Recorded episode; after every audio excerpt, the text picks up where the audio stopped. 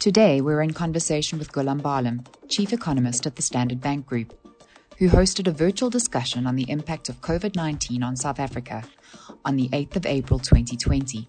Let's listen to his thoughts.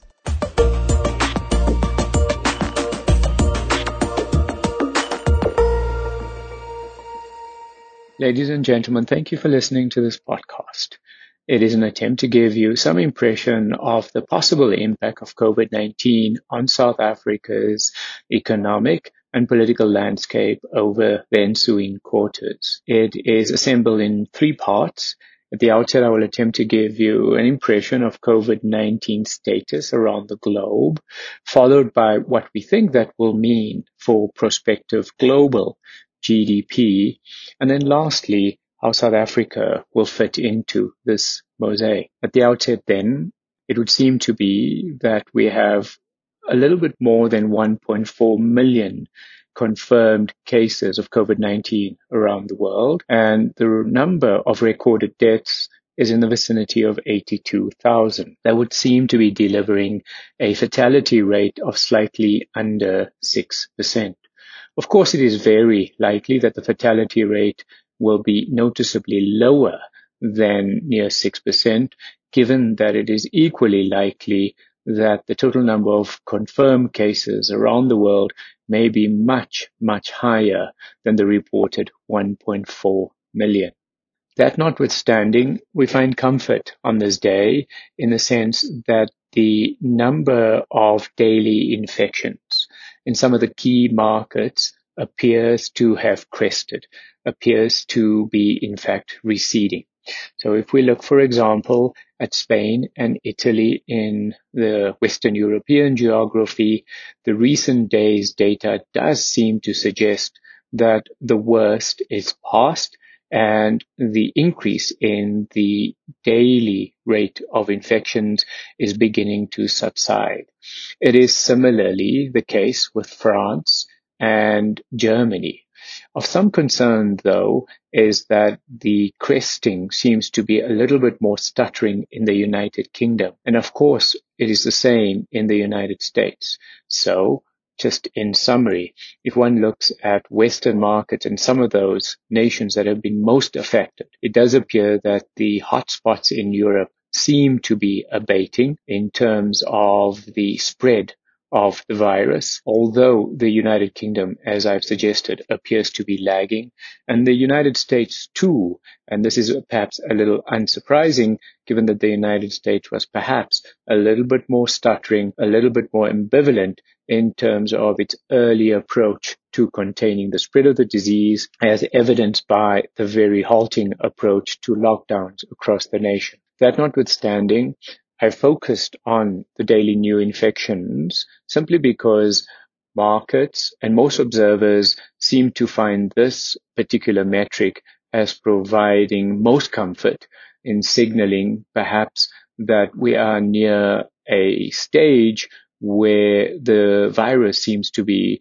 seemingly contained in most markets. If we look, for example, also at SARS episode in 2003. And of course, that's a severe acute respiratory syndrome. And while certainly the parallels between COVID-19 and SARS are sketchy, what we do note is that sentiment around the world in terms of the prospect of recovery and resumption did come to pass once the number of daily infections began to subside, which, as I've suggested, is the case seemingly unfolding now with respect to COVID-19. Now, turning to the impact on GDP. At the outset of this year, many would have suggested that the global economy will very likely grow by, say, 2.5% in 2020 and even prospectively accelerating in 2021. Now, of course, that has subject to major revision. So compared to say 2.5% earlier suggestions of growth in 2020,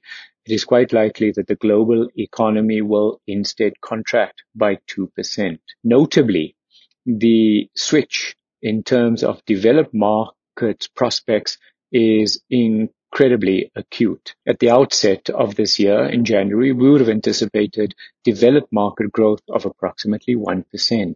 It is quite conceivable now, instead, that developed markets will contract by at least 3.5%.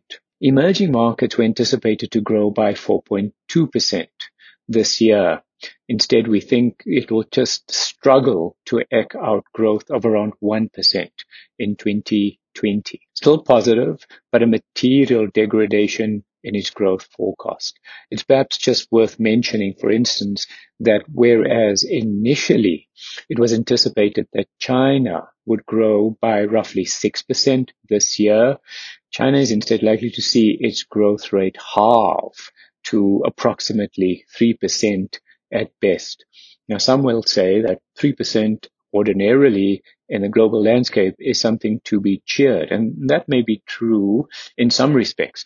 However, for the world's second largest economy, with a GDP in the vicinity of $16 trillion, a change in growth rate by approximately 3% is pretty meaningful at the margins. And it is especially relevant if one considers, for instance, that China is the world's marginal consumer of commodities, the marginal price setter of commodities. So this loss of momentum from around 6% to 3% GDP growth this year is meaningful in terms of injecting some degree of China-led shock into the global economy. Now, in response to this change in growth prospects, we've seen in recent weeks enormous volatility in financial markets. During much of March, there was heightened risk aversion, and in fact, investors simply shed assets, especially in emerging markets. And indicatively, it's unsurprising that emerging market currencies also depreciated precipitously. The rand to date has declined, depreciated by roughly 25%. And in fact, in recent days, the rand was one of the world's weakest currencies year to date, surpassing even the depreciation of the Mexican peso and even the Brazilian real.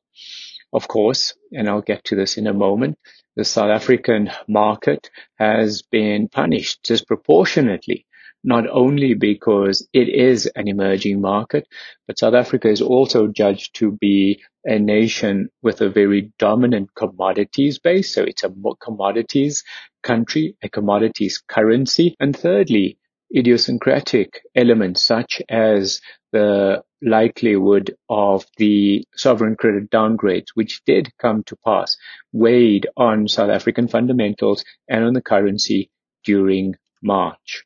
Now, as we enter April, increasingly we're beginning to receive global data giving us some sense of exactly what a sudden stop looks like. And the vista is hardly pretty. And just drawing on one particular data piece, if we look at the United States, which of course has an incredibly flexible labor market, and by that we mean American firms can very easily hire and fire.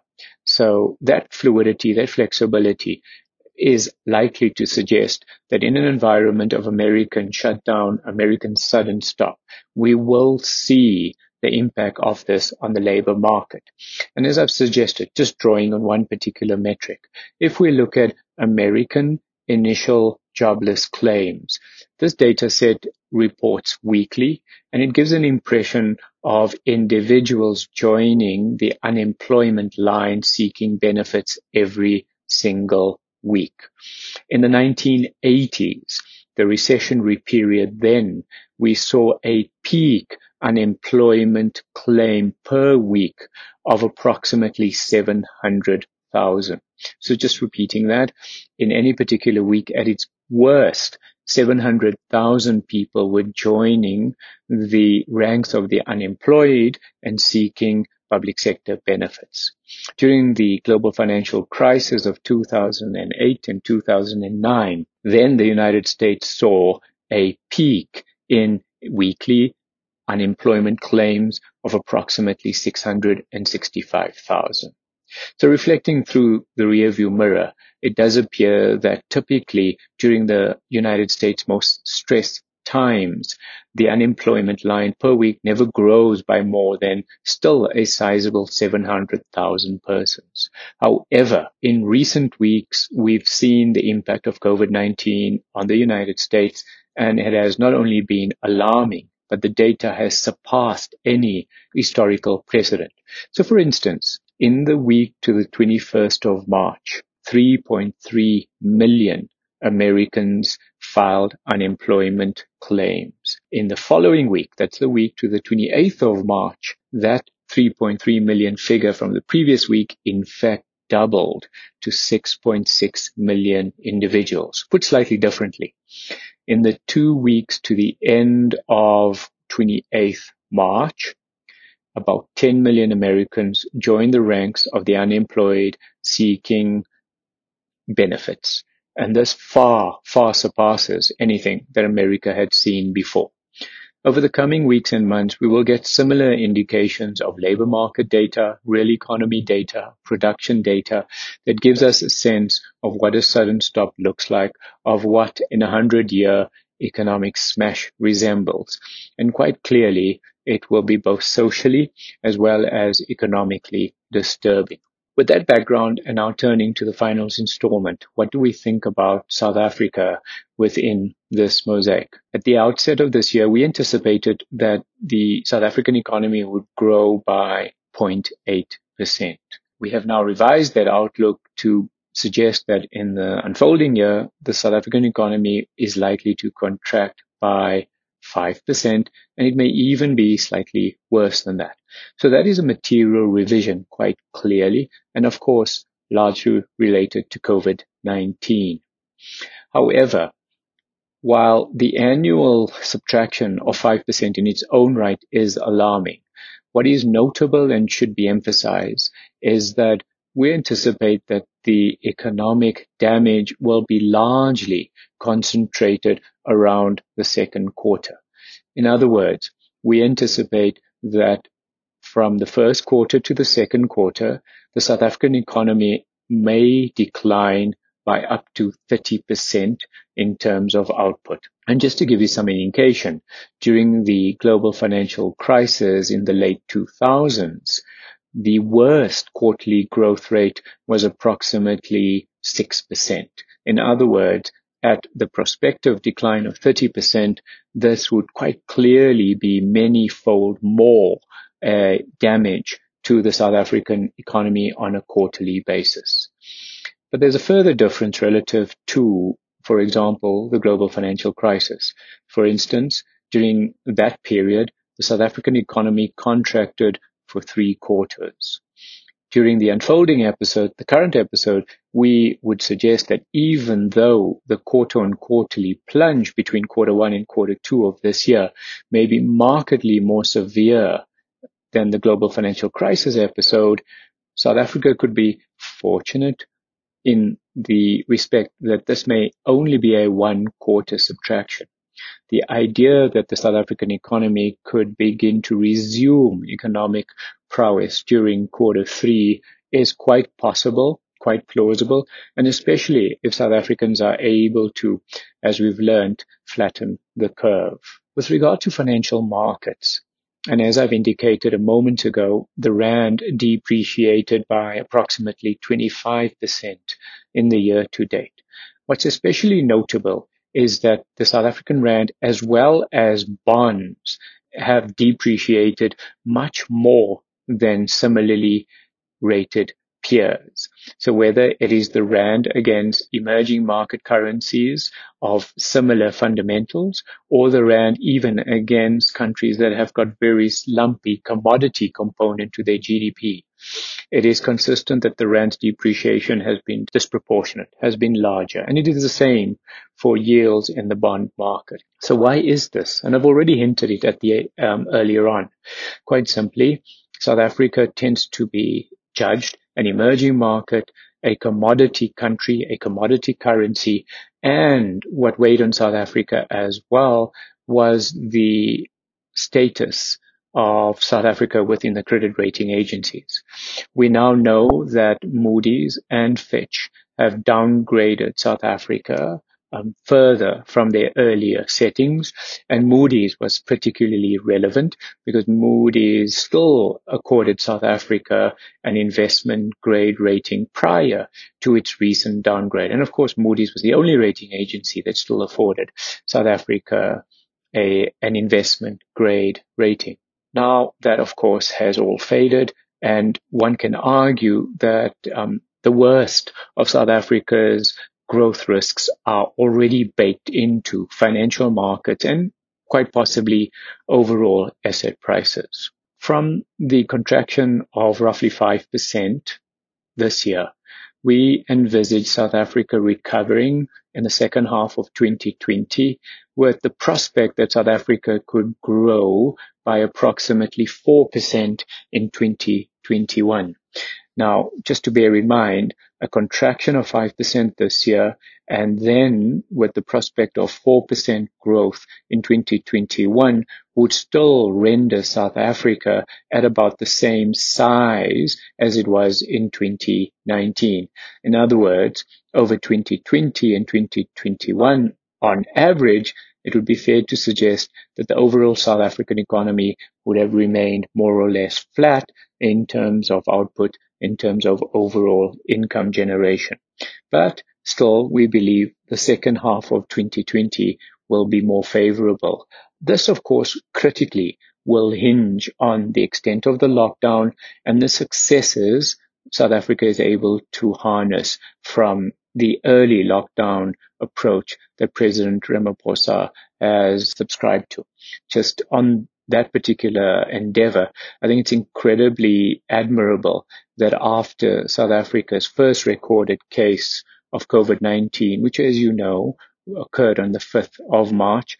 It was almost precisely four weeks later, on the 26th of March, that we shut down um, in terms of uh, economic output and beginning to practice aggressive social distancing. And I mention this simply because uh, around the world, it is perhaps only China, even if it was somewhat belatedly, that uh, embraced an incredibly vigorous shutdown, perhaps also along with a few other Asian nations.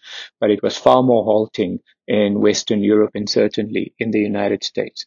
So in this respect, whereas South Africa seems to, at this stage, have recorded um, approximately 1,750 cases of COVID-19. And of course, that figure is likely to underrepresent the reality. It is also encouraging, and I say this with empathy, that to date, South Africa has recorded only 13 deaths as a function of COVID-19, perhaps signaling also that the early stage lockdown has begun to yield some element of benefits. So bringing this entire podcast to a close, perhaps just to conclude with a few financial market statements. The Rand has been noticeably volatile and weak in recent days, especially. However, it is our view that the currency could conceivably appreciate to near 16 Rand to the US dollar by the year end. And similarly, with uh, matching appreciation in terms of the rand's value against sterling and the euro. With respect to inflation, we think inflation will remain benign during the course of this year. Quite clearly, there's no demand pressures. However, the pressure from the rand, even though it is been weak, is likely to be very mute in terms of nudging imported inflation the translation from the weak rand to final inflation tends to be very low in South Africa, especially in recent years. And then also the favorable levels of inflation in the higher ends of the supply chain with respect to food does suggest that South Africa is unlikely to experience any food shortages um, particularly at the manufacturing, at the production, at the farm level. And so that is not going to be a source of inflation pressure. And against that background, it is also quite conceivable that the South African Reserve Bank could lower interest rates further. We know well that the Reserve Bank lowered interest rate by a quarter percentage point in January, and that was largely because of general growth concerns and a favorable inflation prognosis. Then in March, the Reserve Bank lowered interest rates by one percentage point, largely as a function of the unfolding COVID-19 risks.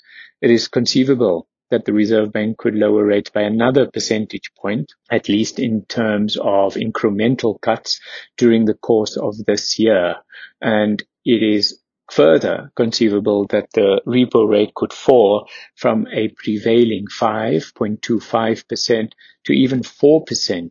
We note, for example, during the GFC of 2008 and 9, albeit over several years, the Reserve Bank lowered interest rates, or at least its benchmark repo rate, from 12% to 5%, a very substantial 7 percentage point interest rate reduction during that cycle, um, so as to underwrite, put some support um, underneath the economy. And we think the Reserve Bank will be similarly responsive, even not, clearly not of the same magnitude as during the GFC, but the Reserve Bank will draw on its playbook from 2008 and 9 and provide financial stability as well as interest rate relief um, as a stabilizing measure over the immediate near term, but also low interest rates as part of the growth recovery process in due course. Ladies and gentlemen, thank you for listening to this podcast.